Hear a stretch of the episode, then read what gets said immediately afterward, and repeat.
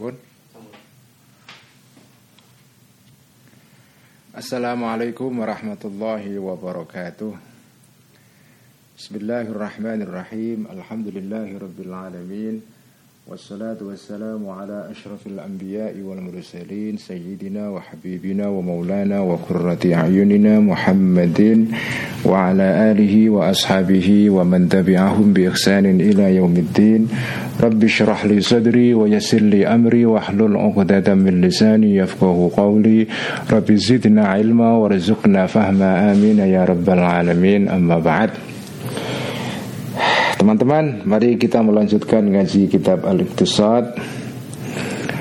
إلى روح نبينا وشفينا محمد صلى الله عليه وسلم إلى أرواح الأنبياء والمرسلين وإلى أرواح الأولياء والشهداء والصالحين والأئمة المجتهدين والمؤلفين والمصنفين خصوصا إلى روح سلطان الأولياء الشيخ عبد القادر الجيلاني وإلى روح الإمام الجنيد البغدادي وحجة الإسلام أبي حامد الغزالي والشيخ الأكبر مهتن بن عربي والإمام ابن الحسن الشاذلي وإلى أرواح أولياء الله تعالى في أرض نسندرة خصوصا أرواح ولي وروح ولي إلى جدنا محمد أحمد متمكن قدس الله أسرارهم ورضى رحمة بركاتهم ونفعنا بعلومهم وأمدنا بمددهم وإلى أرواح علمائنا مؤسسي جمعيات نهضة العلماء الجمعيات الإسلامية الأخرى خصوصا روح حضرة الشاب هاشم أحساري كي خالد بنكالان كي عبد الوهاب حسب الله كي بشي سنسوري كي واحد كسدور Kiai As'asam Sul Arifin Kiai Ahmad Siddiq Kiai Ma'asum Kiai Ali Ma'asum Kiai Bishri Mustafa Kiai Abdullah Salam Kiai Salam Mahfud Ghafarallahu dhunubahum wa sadar ayubahum yu'li darajatihim wa nafa'ana bi ulumihim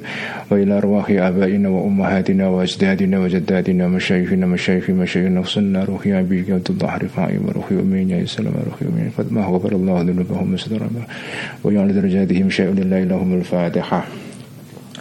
أعوذ بالله من الشيطان الرجيم. بسم الله الرحمن الرحيم. الحمد لله رب العالمين. الرحمن الرحيم. مالك يوم الدين.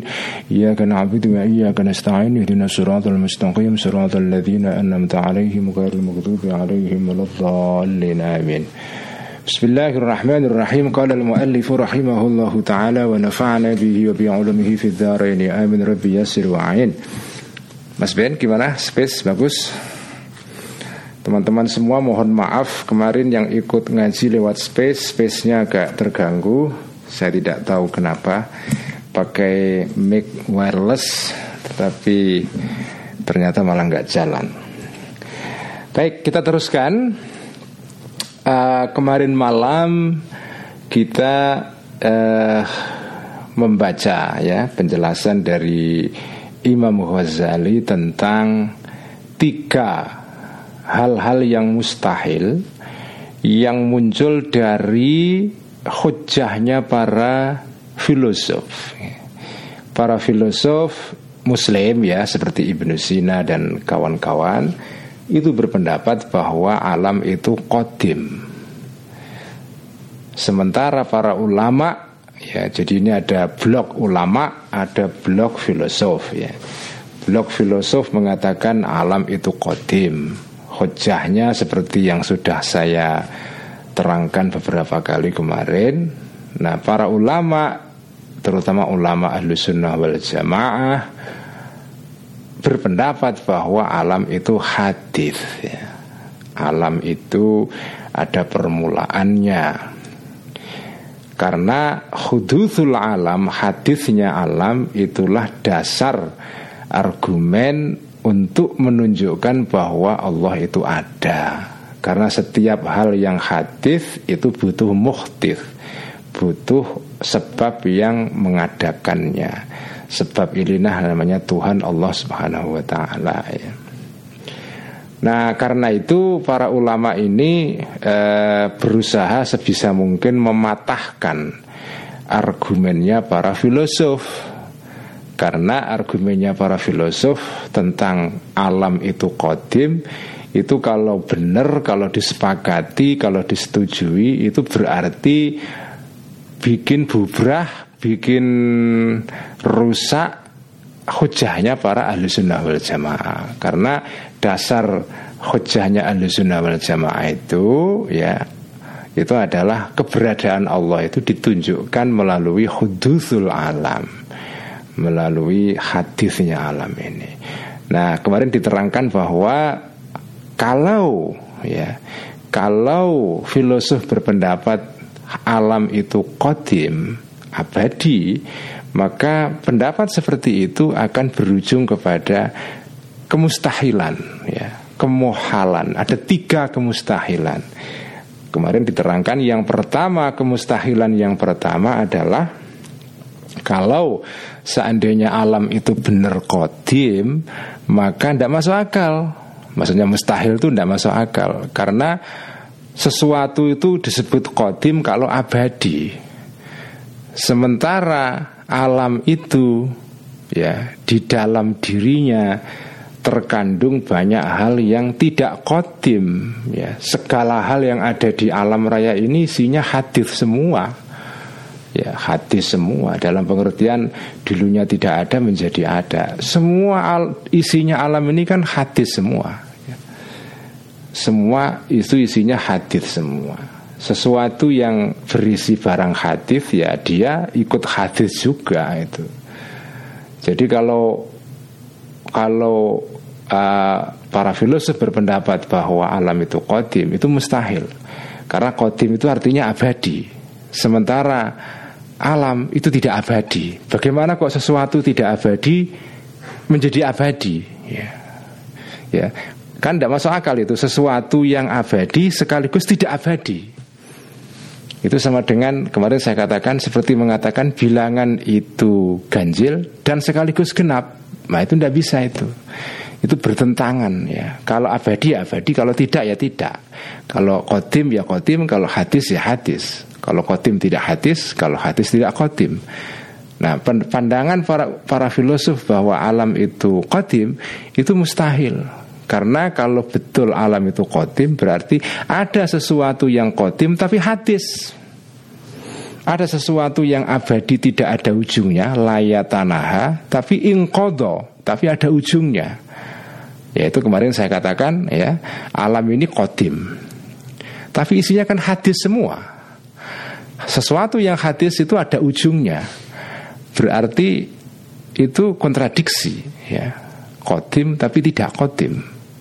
Ya, Kodim tapi hadis. Nah itu tidak masuk akal. Itu sama dengan mengatakan bilangan itu genap Tapi sekaligus ganjil. Itu kemustahilan pertama.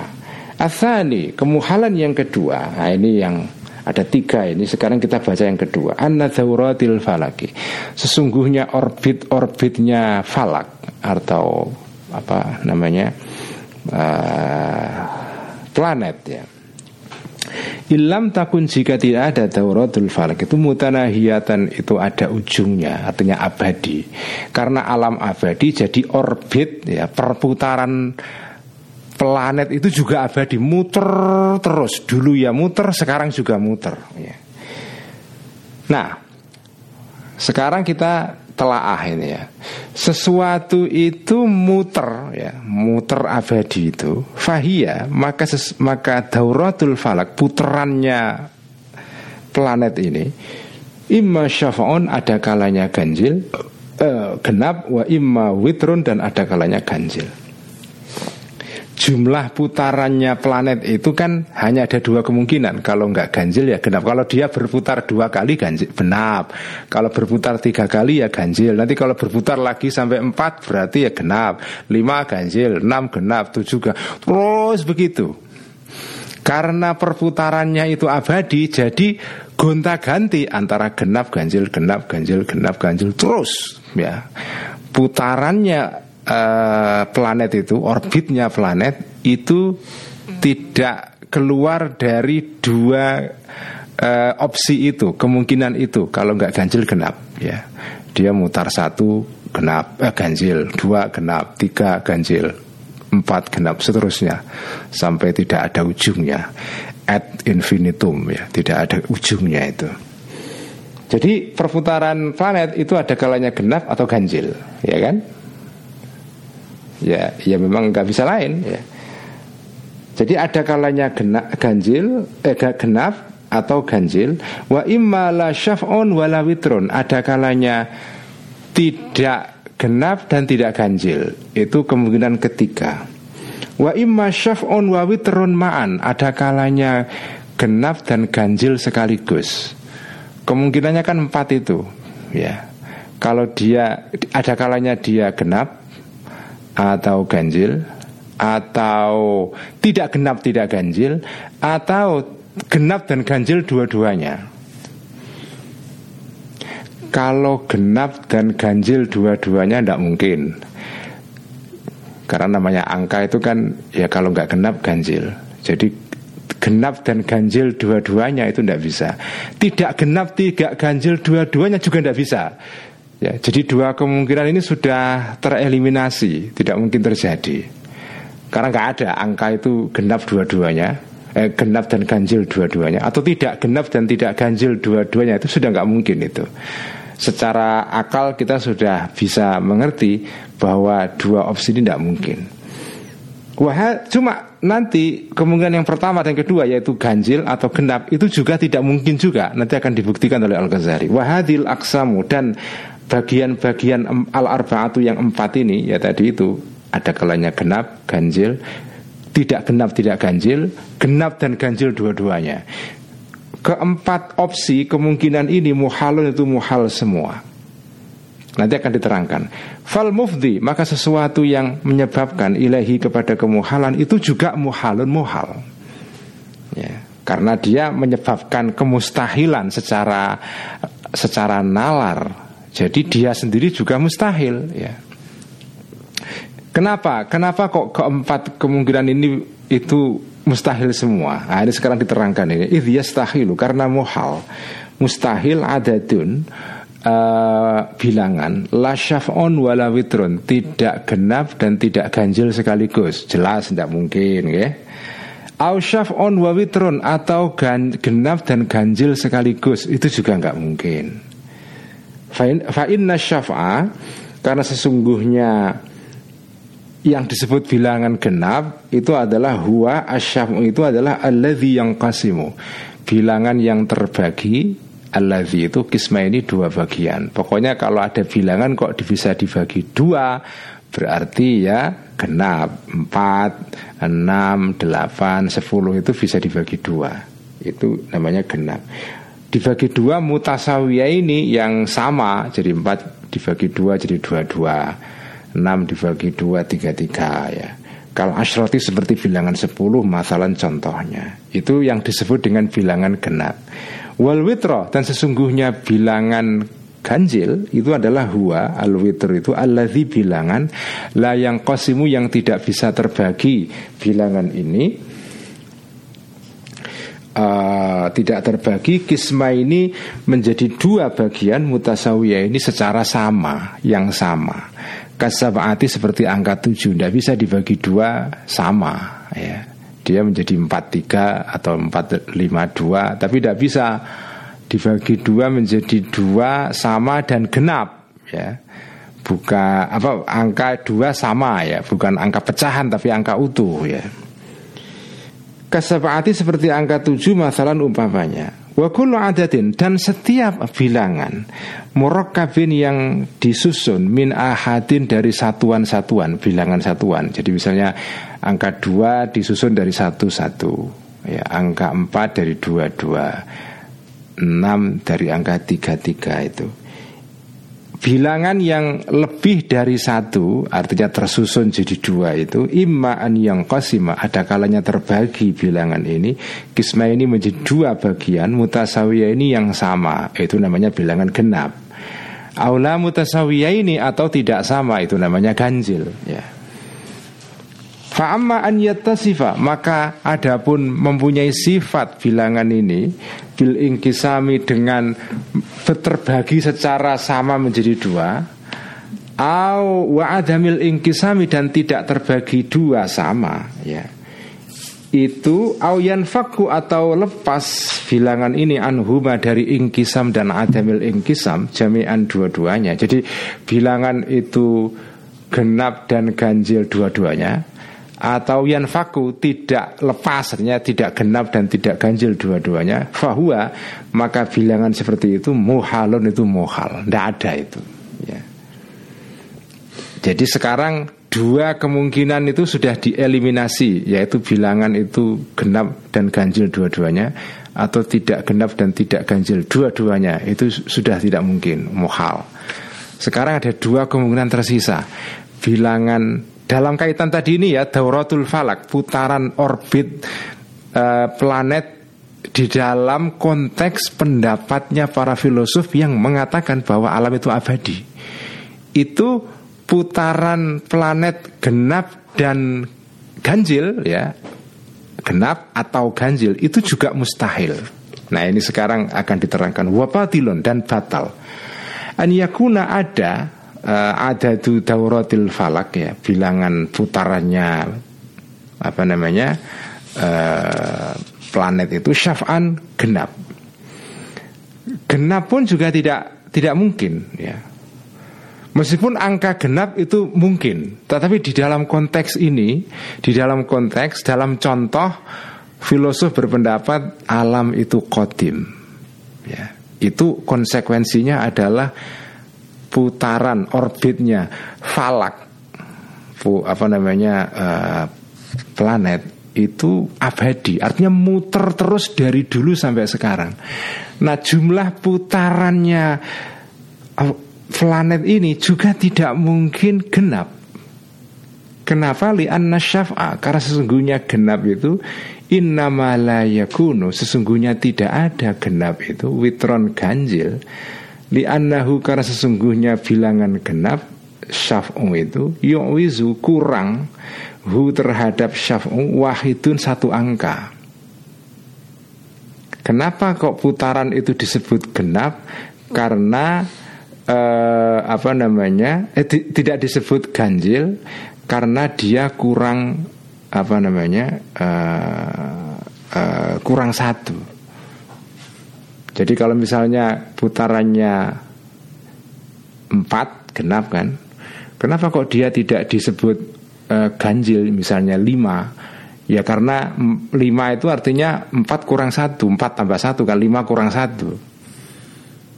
Jadi disebut genap karena Kenapa tidak ganjil? Karena dia kurang angka satu. Karena kalau genap ditambahi satu jadi ganjil kan? Ya kan gitu. Jadi jadi putarannya planet itu disebut uh, genap dan tidak ganjil karena kurang satu. Kalau kalau genap ditambah satu dia jadi ganjil.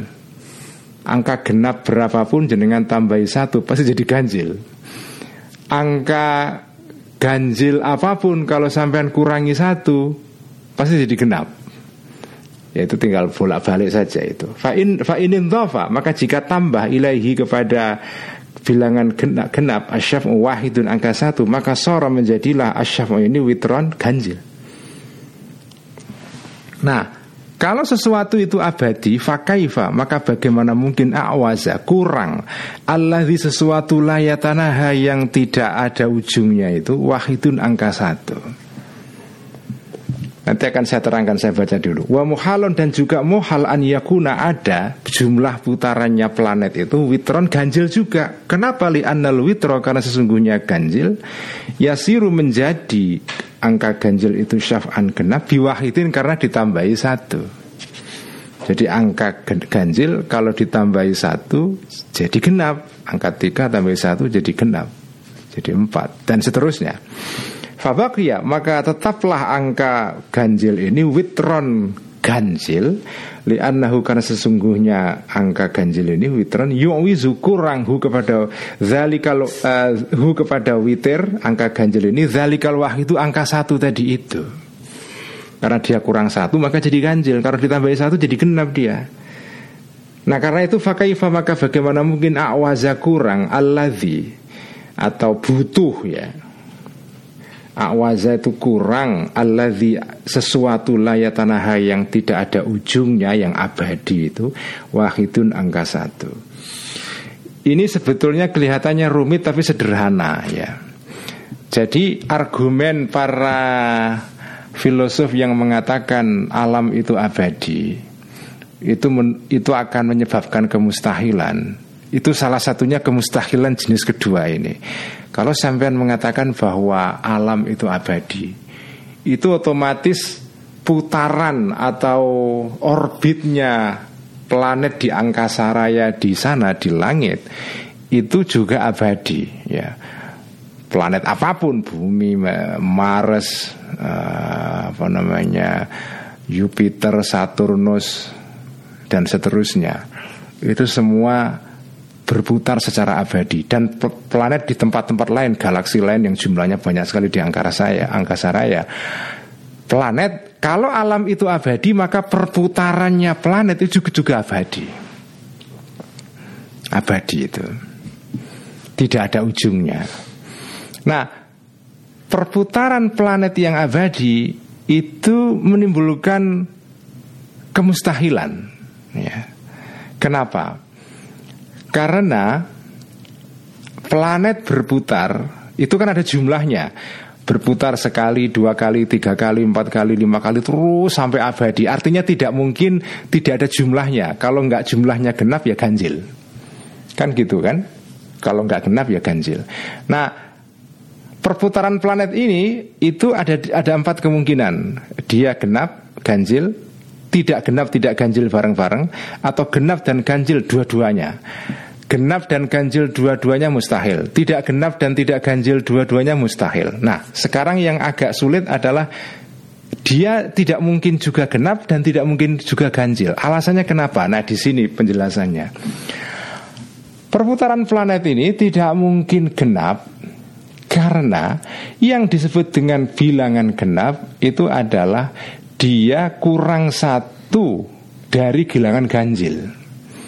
Jadi misalnya bilangan empat, kenapa dia kok tidak ganjil? Karena dia kurang satu. Karena kalau kalau dia apa namanya ditambahi satu jadi lima. Kenapa dia kok tidak lima? Karena kurang satu. Empat ganjil, lima, eh, empat genap, lima kan ganjil.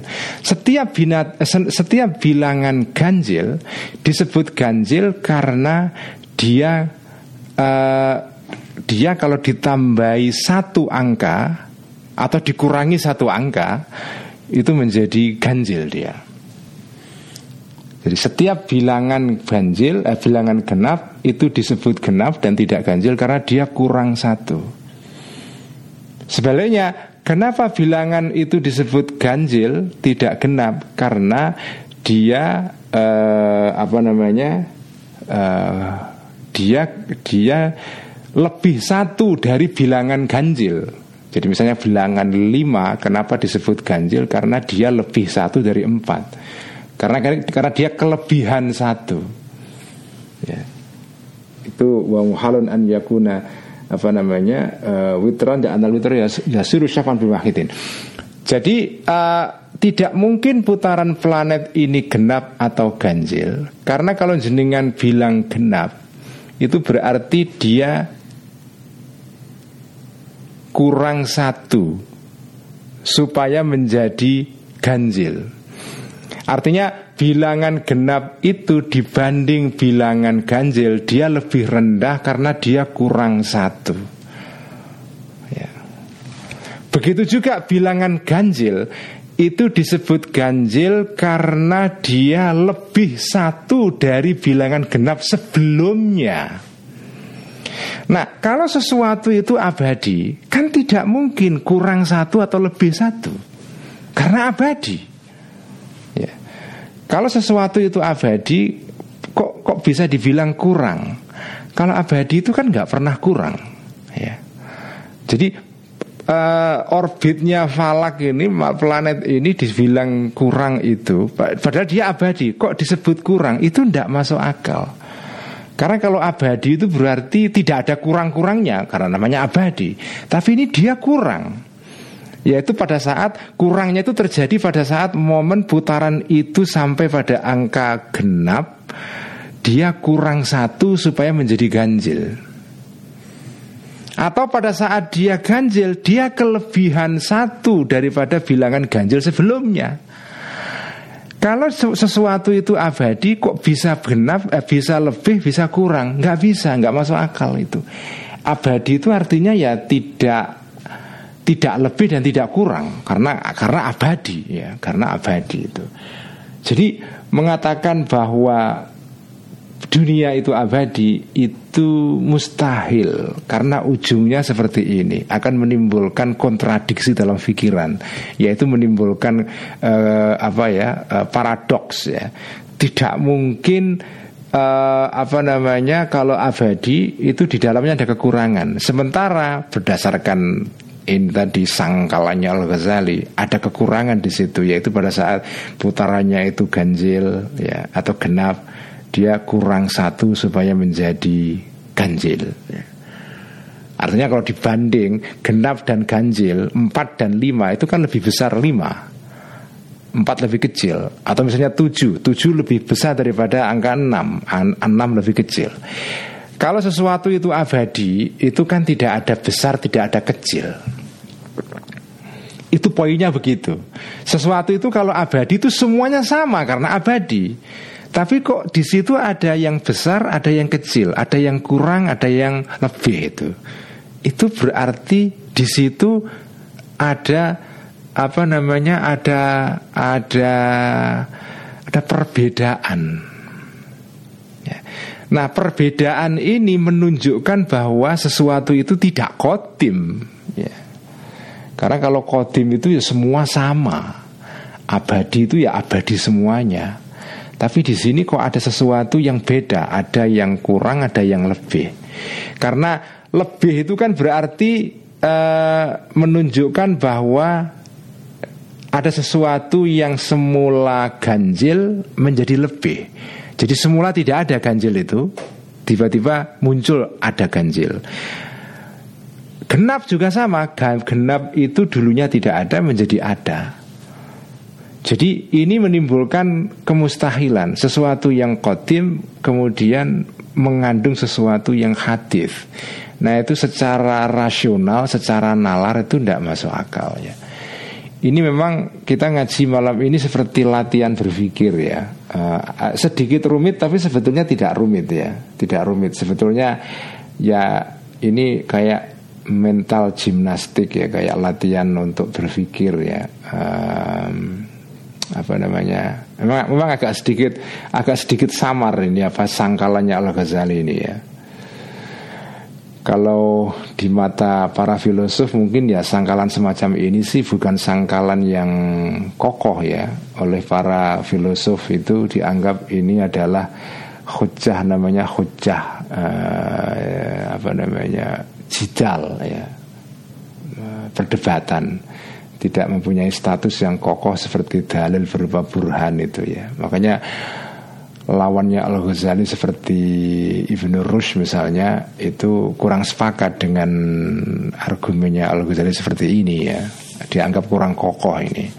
Ya tapi tidak apa-apa Ini kita kan mencoba untuk mengikuti cara nalarnya para ahli ilmu kalam Ulama Ya para kiai-kiai ahli sunnah wal jamaah Membuktikan adanya Tuhan dengan cara seperti ini Asal itu kemustahilan yang ketiga annahu sesungguhnya apa namanya keadaan berikut ini tamirsaan yalzamu uh, wajib ya. Atau tersimpulkan wajib tersimpulkan secara wajib otomatis alaihi terhadap ada mutanahi tidak adanya ujung keabadian ya. Kalau dunia itu abadi itu maksudnya begitu itu maka timbul kesimpulan an yakuna ada ada dani ya ada dua bilangan. Kullu wahidin yang masing-masing min huma dari bilangan ini layatanaha tidak ada ujungnya. Ya tadi kan putarannya planet ya itu otomatis ya abadi tidak ada ujungnya tidak ada selesainya karena dunia abadi. Maka planet ya berputar terus. Nah perputaran planet itu kan uh, terdiri dari dua kemungkinan angka. Kalau tidak genap ya ganjil ini kembali kepada konsep genap dan ganjil ini ya. Tapi nanti di sini beda kemustahilannya. Thumma ahaduhuma kemudian salah satu dari dua angka ini aqallu itu lebih sedikit minal akhiri dari angka yang lain. Jadi misalnya perputarannya planet ini sampai ke angka ya 2 juta 273 berarti ganjil. 2 juta 774 berarti genap. Angka 2 juta 733 itu pasti lebih kecil daripada angka 2.734 yang genap. Ya kan? Karena angka ganjil dan genap itu pasti salah satunya lebih kecil daripada yang lainnya. Nggak mungkin sama. Kecuali kalau dua angka genap, nah itu barangkali bisa sama. Tapi kalau angka ganjil dan angka genap, sudah pasti salah satunya lebih sedikit daripada yang satunya. Itu namanya ahaduhuma aqallu minal akhar. Wa muhalun dan mustahil. Nah, ini ini namanya asabru wa taksim itu kemarin itu ya. Uh, apa namanya berhojah dengan cara membagi-bagi hojah atas dua bagian kemudian salah satu bagian dikatakan mustahil lalu tersimpulkan kalau begitu ya yang benar adalah satunya lagi ya itu namanya asabru wa taksim jadi misalnya kita mengatakan Bilangan itu ada kalanya genap dan ada kalanya ganjil. Itu kan pembagian namanya, jadi dua. Sementara terbukti bahwa bilangan itu genap, maka kesimpulannya dia tidak ganjil. Atau misalnya terbukti bilangan itu ganjil Maka dia tidak genap. Itu namanya asabruat taksim. Berhojah dengan menggunakan Pembagian sesuatu menjadi dua bagian Lalu salah satunya dibatalkan Maka yang satunya tersimpul. Ah, Itulah yang satu itu yang dicari gitu. Manusia itu kalau tidak nikah Ya jomblo. Wah, tapi terbukti dia sudah nikah Berarti tidak jomblo Nah itu maksudnya asal berbuat taksim Ini seperti ini Makanya kemarin dalam mukaddimah yang keempat Diterangkan salah satu cara untuk Atau dalil yang dipakai oleh Al-Ghazali Di dalam kitab ini itu adalah berhujjah dengan menggunakan metode asabruat taksim. Nah ini contohnya ini berkali-kali dipakai dalam kitab ini. Nanti akan dipakai di dalam lembaran-lembaran berikutnya nanti.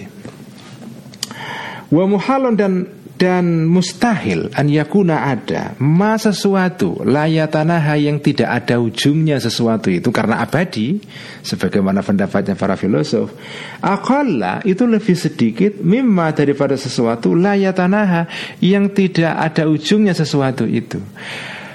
Karena dunia itu abadi dan putaran orbit planet itu juga abadi Sementara putaran planet itu kalau tidak ganjil ya genap. Nah, kalau sesuatu itu ganjil atau genap, otomatis itu salah satunya lebih besar daripada satunya. Jadi kalau misalnya angkanya tiga Maka dia lebih kecil daripada angka empat. Bagaimana mungkin kalau sesuatu itu abadi Yang satu lebih kecil daripada yang lainnya? Kalau sama-sama abadi Baik angka empat Atau angka ganjil Atau angka genap Sama-sama abadi Mestinya kalau sama-sama abadi Tidak ada salah satu yang lebih besar atau lebih kecil itu maksudnya di sini. Jadi nggak nggak nggak mungkin ini. Makanya pendapatnya para filosof tentang kudu kidamul alam, kodimnya alam itu itu tidak masuk akal. Karena ujungnya seperti ini. Sampai berarti sampai kepada deadlock ini.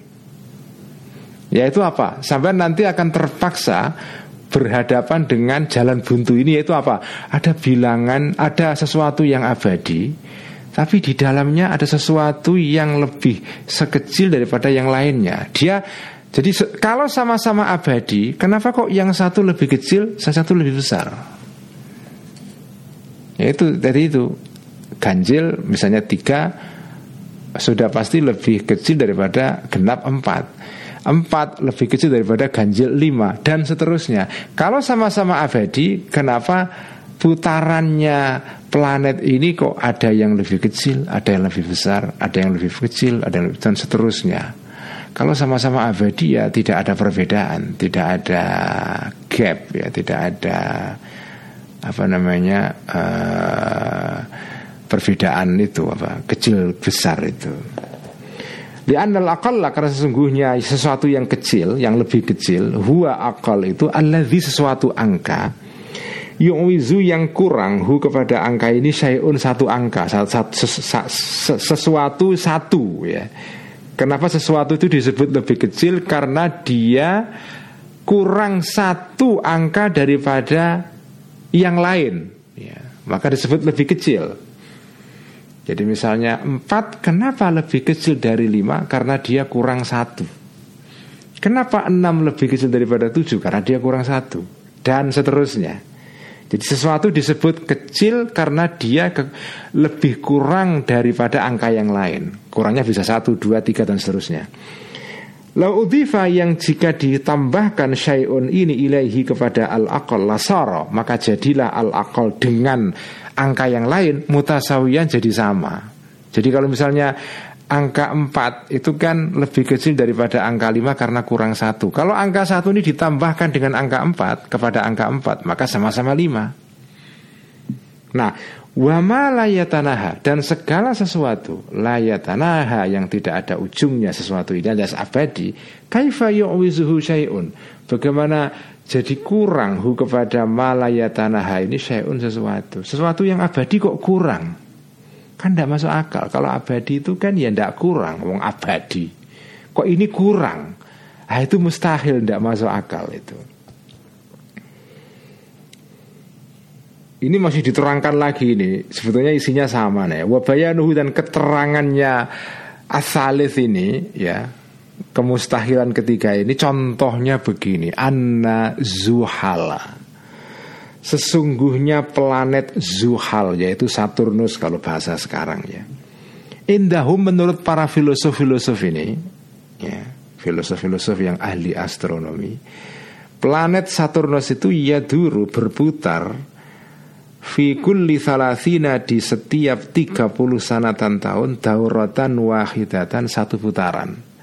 Jadi kalau bumi itu berputar satu tahun sekali Maka Saturnus itu 30 tahun sekali. Jadi hitungan tahunnya itu 30 tahun baru satu tahun. Kalau bumi satu tahun ya satu tahun ya. Kalau Saturnus saya nggak tahu apakah menurut hitungan astronomi modern sama seperti ini saya belum ngecek ya. Tapi menurut astronomi lama ini warisan dari Yunani ya. Planet Saturnus itu uh, apa namanya orbitnya ya putarannya di sekitar matahari itu 30 tahun itu sekali ya, mutar satu kali sampai ke titik yang sama. Jadi satu putaran 30 tahun. Wasyamsu dan uh, apa namanya dan matahari ya. Taduru itu berputar matahari ini fi kulli sanatin dalam setiap tahun dauratan wahidatan uh, itu putaran satu kali ya. Kalau kalau di sini yang berputar mataharinya ya. Tapi kalau konsep astronomi sekarang kan berbeda Yang berputar adalah buminya Jadi bumi ini berputar di sekitar matahari Ya itu satu tahun sekali Ya ini astronomi yang dulu ya Kita mungkin sekarang sudah beda Tapi taruhlah ini kita ikuti saja Jadi planet Saturnus itu berputar 30 kali eh, dalam satu tahun dalam 30 tahun sekali putaran matahari dalam satu tahun satu putaran. Ya. Jadi ada perbedaan di sini kan. Ada yang lintasan perputarannya itu butuh waktu 30 tahun, ada yang butuh waktu setahun saja. Pertanyaannya, lo kalau sama-sama alam itu abadi, kenapa kok ada yang lebih, ada yang kurang? Wong sama-sama abadi. Karena kalau abadi itu kan tidak ada yang kurang, tidak ada yang lebih bahwa sesuatu itu di, di dalamnya ada kurang, ada lebih, itu berarti menunjukkan adanya perbedaan. Adanya perbedaan itu menunjuknya menunjukkan adanya hudud, sesuatu yang baru, ya. sesuatu yang baru itu. Makanya alam itu tidak mungkin kecuali hadis seperti yang dihujahkan oleh para ulama ahli sunnah wal jamaah itu. Karena kalau mengikuti pendapatnya para filosof ini, ini ini menimbulkan jalan buntu ya. Satu satunya ini kalau sesuatu itu abadi kenapa kok ada yang planet putarannya 30 tahun sekali ada yang setahun sekali mungkin ada yang enam tahun sekali ada yang lebih lama lagi dan seterusnya. Kenapa kok beda-beda? Yang satu angkanya lebih besar yang satu lebih kecil dan seterusnya. Padahal sama-sama abadi. Kalau sama-sama abadi kan mestinya sama. Sama itu. Kenapa kok ada yang kecil rendah besar kecil banyak kurang dan seterusnya? Ini ini tidak masuk akal ya fayakun maka ada ada daurati zuhala. Jumlah apa namanya putarannya planet Zuhal Saturnus itu mithla thuluthi ushri taurati syamsi. Itu seperti atau setara dengan satu per tiga puluh eh, apa namanya putarannya matahari. Ya. jadi matahari lebih cepat kemudian Zuhal lebih lambat lebih lambat satu per tiga puluh karena dia butuh 30 tahun sementara matahari butuh setahun saja. Berarti kan dia thuluthu ushri, sepertiga dari sepersepuluh ya. Sepertiga dari sepersepuluh. Artinya satu per tiga puluh sebetulnya ya. Itu syamsu karena sesungguhnya matahari Tadhuru berputar matahari itu Fi thalathina sanatan Dalam 30 tahun Thalathina dauratan 30 kali Jadi kalau matahari itu kalau selama 30 tahun muter 30 kali karena dia setahun sekali kalau 30 tahun ya 30 kali. Wa Zuhalu dan planet Zuhal atau Saturnus ya dulu berputar Zuhal ini dauratan wahidatan hanya sekali saja dalam 30 tahun. Matahari 30 kali. Jadi putarannya apa namanya uh, Zuhal itu berarti satu per tiga puluhnya. Ya sepertiga puluhnya. Wal wahidu sementara angka satu minathalathina dari angka 30 itu thuluthu ushrin sepersepuluhnya dari se, sepertiga dari sepersepuluh ya ya artinya sepertiga puluh ya angka satu itu kalau dibagi 30 kan menjadi satu per 30 kan Thumma dauratu zuhala. Kemudian, nah ini di sini kontradiksinya. Thumma dauratu zuhala. Kemudian putarannya planet Zuhal la nihayatalah tidak ada ujungnya. Putaran planet Zuhal ini karena dunia abadi. Ya. Dia tidak ada ujungnya, sementara jumlahnya lebih kecil daripada jumlah putarannya matahari. Itu kan paradoks atau kontradiksi. Maksudnya muhal itu di sini gitu loh. Wahia sementara dauratu zuhal perputarannya planet zuhal itu akan lebih kecil min daurati syamsi dari putarannya matahari. Padahal abadi, lo abadi kok lebih kecil? Itu kan nggak masuk akal. Karena kalau abadi itu kan tidak ada ujungnya bilangan itu. Tapi kok lebih kecil daripada yang lain itu. Idhyolamu karena diketahui darurotan secara darurat, secara pasti melalui nalar Anna thulutha usyuri Sesungguhnya sepertiga puluhnya sesuatu Itu akalu lebih kecil minasyai'i dari sesuatu yang satu itu. Sepertiga puluh kan lebih kecil daripada satu. Ya. Putarannya Zuhal sepertiga puluhnya putarannya matahari. Sepertiga puluh lebih kecil daripada satu kalau sama-sama abadi, kenapa kok satu lebih besar, satu lebih kecil? Tidak masuk akal. Ya. Itu maksudnya di sini wal muhalu itu itu ya, saudara-saudara ya. Jadi inilah tiga kemustahilan alam itu abadi. Tapi ini semua dalilnya, saudara-saudara, ini dalil rasional murni menggunakan hukum akal. Ya. Hukum ini tidak ada tidak ada observasi empiris, misalnya melihat langsung nggak ada, ya, nggak ada. Ini semua permainan logika, ya, logika. Jadi murni main logika ini, murni main logika. Tidak ada Quran, nggak ada hadis, nggak ada akwalus sahabah, nggak ada kata ulama, kiai, nggak ada. Ini semuanya menggunakan dalil akliyat. Makanya saya terangkan kemarin kan dalil yang paling kuat itu kan dua. Pertama adalah dalil hissiyat, kedua dalil akliyat. Karena kemarin ada empat dalil, akliyat, hissiyat, kemudian ada dalil berupa mutawatirat, ada berupa sam'iyat ya. Uh, ada lima bahkan, ada yang berupa kias ya. Kias berdasarkan uh, apa kias sebelumnya. Nah, tetapi yang paling kuat hierarki dalil yang paling kuat, paling atas dan paling solid ya paling paling kokoh itu adalah dalil yang berdasarkan hisiat, indera ya. Misalnya sampai lihat sampai lihat ada ada jam tangan di depan sampean warnanya putih. Lalu sampean mengabarkan kepada orang lain, jam ini berwarna putih. Apa dalilnya? Karena saya lihat sendiri.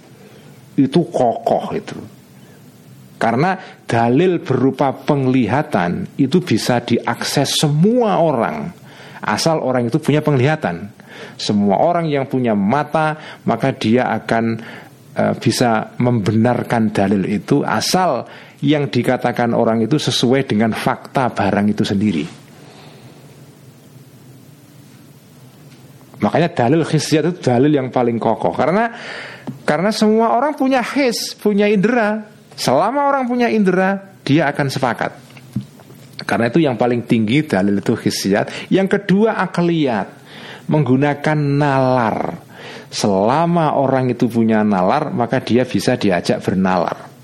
Selama dia bernalar, dia akan mengikuti prinsip-prinsip nalar.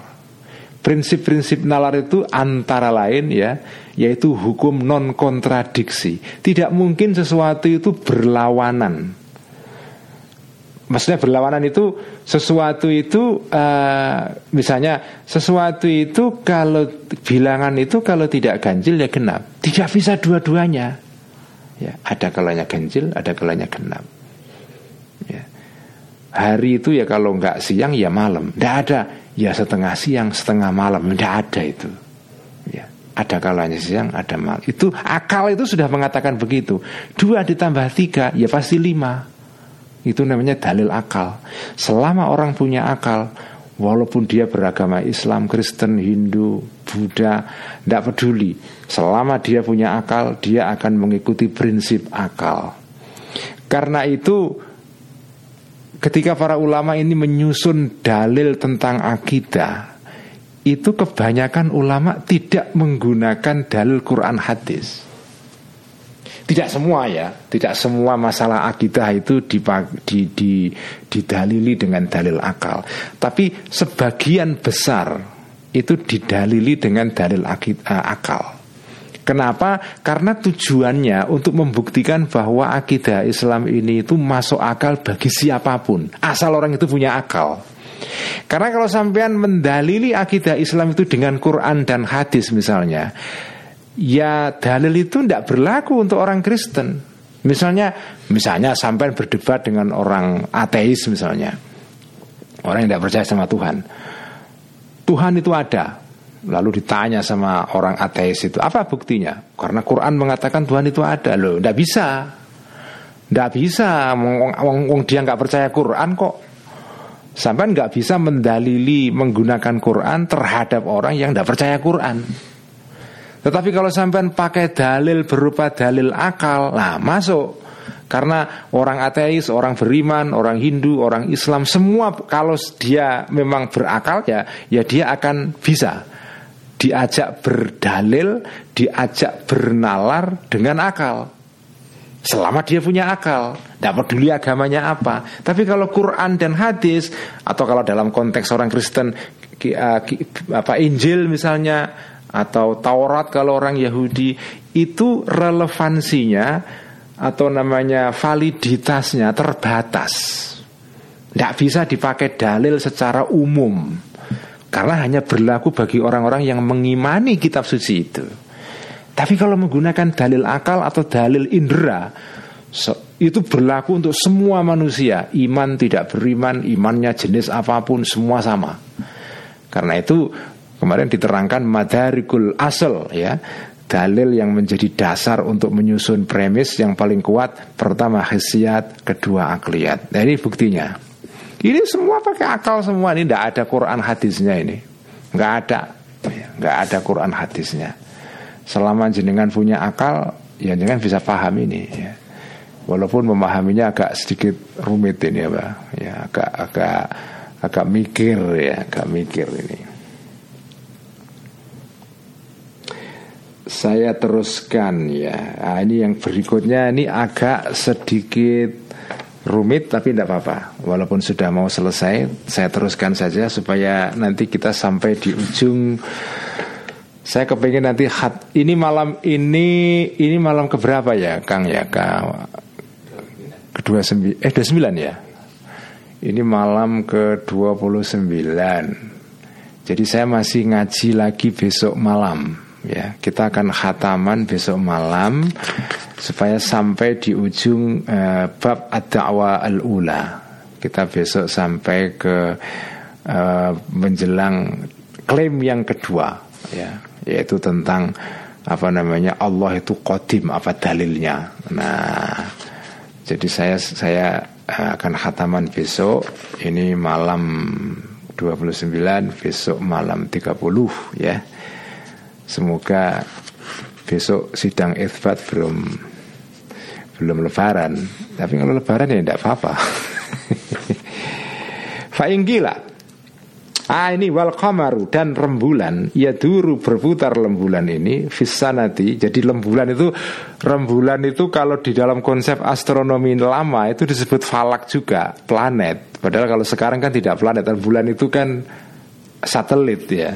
Satelit bukan planet. Planet itu ya bumi matahari apa namanya Mars uh, Venus uh, Jupiter Saturnus Pluto dan seterusnya. Itu namanya planet. Itulah falak. Tapi kalau menurut astronomi lama era Al Ghazali komar rembulan itu disebut falak juga. Ya jadi sampai jangan bingung di sini ya tidak apa-apa ketika itu pengetahuannya baru sampai di situ kok. Tapi poinnya bukan di sana. Wal kamaru dan rembulan ya dulu rembu dan planet rembulan falakul kamar ya dulu berputar kamar ini visanati di dalam satu tahun isnatai asyarata marratan 12 kali. Artinya lebih cepat lagi ya. Fayakunu maka ada ada ada dudawratis syamsi jumlah putaran Nah, matahari juga disebut falak juga di sini. Matahari juga disebut planet ya. Padahal dalam kalau dalam astronomi modern matahari bukan bukan falak, bukan apa namanya planet tetap. Ya, tapi falak itu memang terjemahnya bukan fa, bukan planet sih ya. Ya nggak tepat sebetulnya falak itu disebut planet itu. Falak itu artinya benda langit yang berputar. Itu namanya falak itu. Matahari, rembulan, bumi dan ada zuhal, mustari, zuhroh dan seterusnya ada 12 falak itu, ada 12 planet. Ya astronomi lama itu belum mengenal ada galaksi segala itu tidak ada ya. Pada masa dulu ya yang dikenal hanya dua isinya dunia itu ya hanya 12 falak ini saja. Jadi sempit sebetulnya ya. Jadi ini ini ini ini konsep astronomi lama sebelum ditemukannya teori mengenai apa namanya dunia yang terus berkembang, expanding universe seperti ditemukan oleh Edwin Hubble itu ya. Uh, itu pun baru terjadi tahun 30-an ya. Belum lama. Zaman zaman Isaac Newton pun itu sudah padahal sudah sudah modern ketika itu sudah maju ilmu pengetahuan itu pun masih meng, menganggap alam itu ya isinya sedikit aja. Alam raya itu sempit. Apalagi di era Al Ghazali di era Al Ghazali itu alam itu digambarkan ya hanya empat planet saja. Mau sekarang yang disebut alam raya itu jutaan miliaran bahkan triliunan falak. Triliunan apa namanya uh, galaksi dan seterusnya. Wah, ada karu-karuan udah. Tidak karu-karuan. Berkat perkembangan pengetahuan modern Kita menjadi tahu alam raya ini gedenya minta ampun. Pada zaman Al-Ghazali Alam itu kecil. Cuma 12 falak saja. Ya, 12 falak saja jadi fayakun maka ada ada tu daurati syamsi jumlah putarannya matahari masalan itu umpamanya itu nisfa sudusi dauratil komari separuh dari seperenamnya putarannya rembulan. Karena rembulan kan 12 kali dalam uh, dalam setahun. Matahari sekali. Berarti jumlah putarannya matahari ini kan uh, apa namanya separuh dari seperenam. Ya artinya seperdua belas ya kan Seper dua belasnya putarannya rembulan. Putarannya rembulan lebih cepat se, uh, apa namanya lebih cepat 12 kali daripada perputarannya matahari. Wakulu wahidin sementara masing-masing dari matahari dan dan rembulan itulah nihayatalahu tidak ada ujungnya bagi kulu wahidin ini.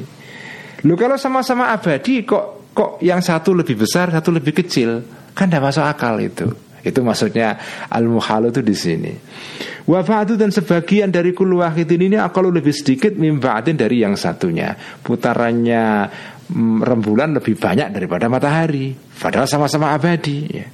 Wadhalika dan itu ya uh, ini ini itu minal muhalil bayini termasuk kemustahilan al bayini yang jelas itu ya. Yang jelas.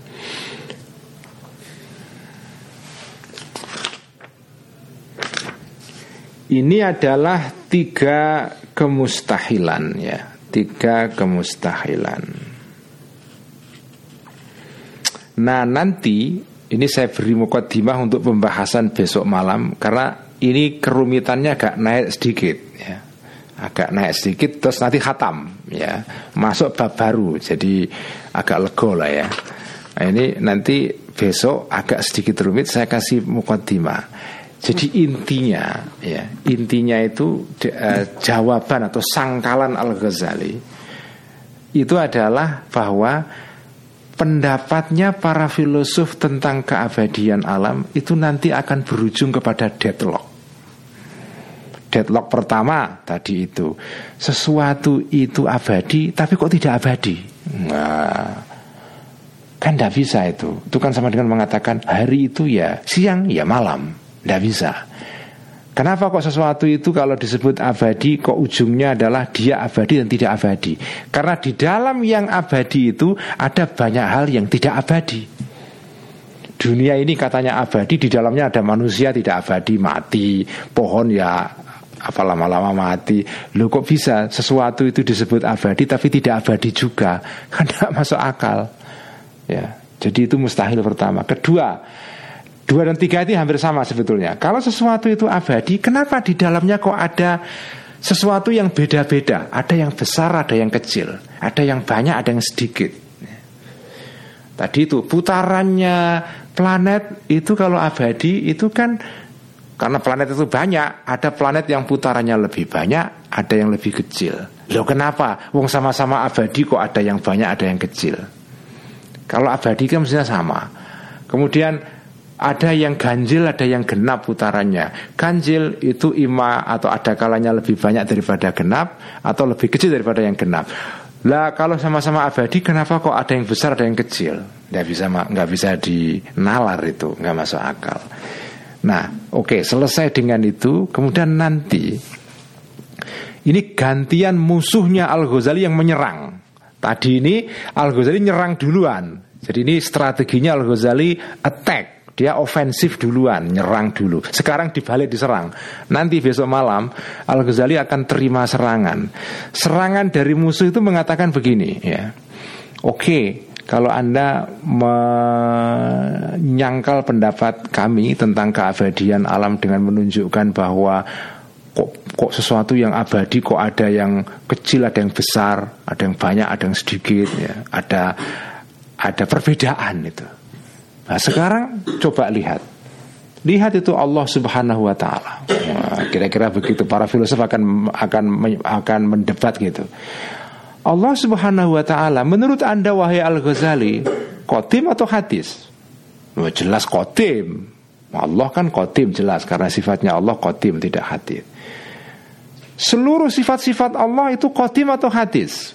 Ya kotim. Sudah pasti menurut kita para ahli sunnah wal jamaah. Tetapi coba bedakan. Allah itu punya sifat kudrah dan punya sifat ilmu. Ya. Ada sifat itu ilmu Tahu Allah itu maha tahu. Allah juga punya sifat maha kuasa. Coba bandingkan. Kemahatauan Allah dengan kemaha kekuasaan Allah itu lingkupnya lebih besar mana? Besar kemahatauannya atau maha kekuasaannya? Jelas lebih luas kemahatauannya. Kenapa? Karena ilmu tahu itu skop atau lingkupnya pengetahuan Allah itu nggak ada batasnya. Tetapi kekuasaan Allah ada batasnya. Ada batasnya. Kenapa? karena namanya makduratullah. Kekuasaan-kekuasaan Allah itu tidak tanpa batas. Ada batasnya. Misalnya Allah tidak bisa. Misalnya ini kan salah satu contoh yang sering dipakai dalam ilmu kalam ya. Seringkali misalnya ada orang nanya, apakah Allah itu mungkin menciptakan benda yang begitu besarnya sehingga Allah tidak mampu menyangganya. Kalau dia maha kuasa, mestinya dia bisa menciptakan sesuatu yang begitu besarnya sehingga Allah tidak mampu menyangganya. Nah, kan namanya maha kuasa. Apakah Allah maha kuasa sampai maha kuasanya itu bisa berkuasa menciptakan sesuatu yang Allah tidak bisa menyangga sesuatu itu? Atau contoh yang lain. Kalau Allah itu maha kuasa Apakah Allah kuasa menciptakan dirinya sendiri? Pasti tidak bisa. Artinya kekuasaan Allah lebih kecil daripada pengetahuan Allah. Karena ada hal-hal yang tidak dikuasai oleh Allah. Sementara kalau pengetahuan Allah itu tanpa batas Nah berarti di dalam diri Allah yang kodim itu Ada sesuatu yang lebih besar Ada yang lebih kecil Nah Terus gimana coba kamu? Ini ini kan sangkalan dari musuhnya Al Ghazali kepada Al Ghazali. Karena tadi kan dia dalilnya, wah alam ini kodim tidak mungkin karena kalau di alam kodim di situ ada besar, kecil, banyak, sedikit, lah sama. Allah kan juga sama. Allah itu punya sifat-sifat yang sama-sama kodimnya. Tapi kenapa yang satu lebih besar, satu lebih kecil? Maklumatnya Allah, pengetahuan Allah lebih besar, lebih luas, lebih apa gede daripada lingkup kekuasaan Allah itu. Nah, besok akan dijawab oleh Al Ghazali. Bagaimana jawabannya? Tunggu besok sambil khataman. Ya. Fa wallahu alam bisawab. Mari kita tutup dengan bacaan selawat di qulub. Allahumma salli ala sayyidina Muhammadin tibbil qulubi wa dawaiha وعافية الأبدان وشفائها ونور الأبصار وضيائها وعلى آله وصحبه وسلم. اللهم صلِّ على سيدنا محمد طب القلوب ودوائها وعافية الأبدان وشفائها ونور الأبصار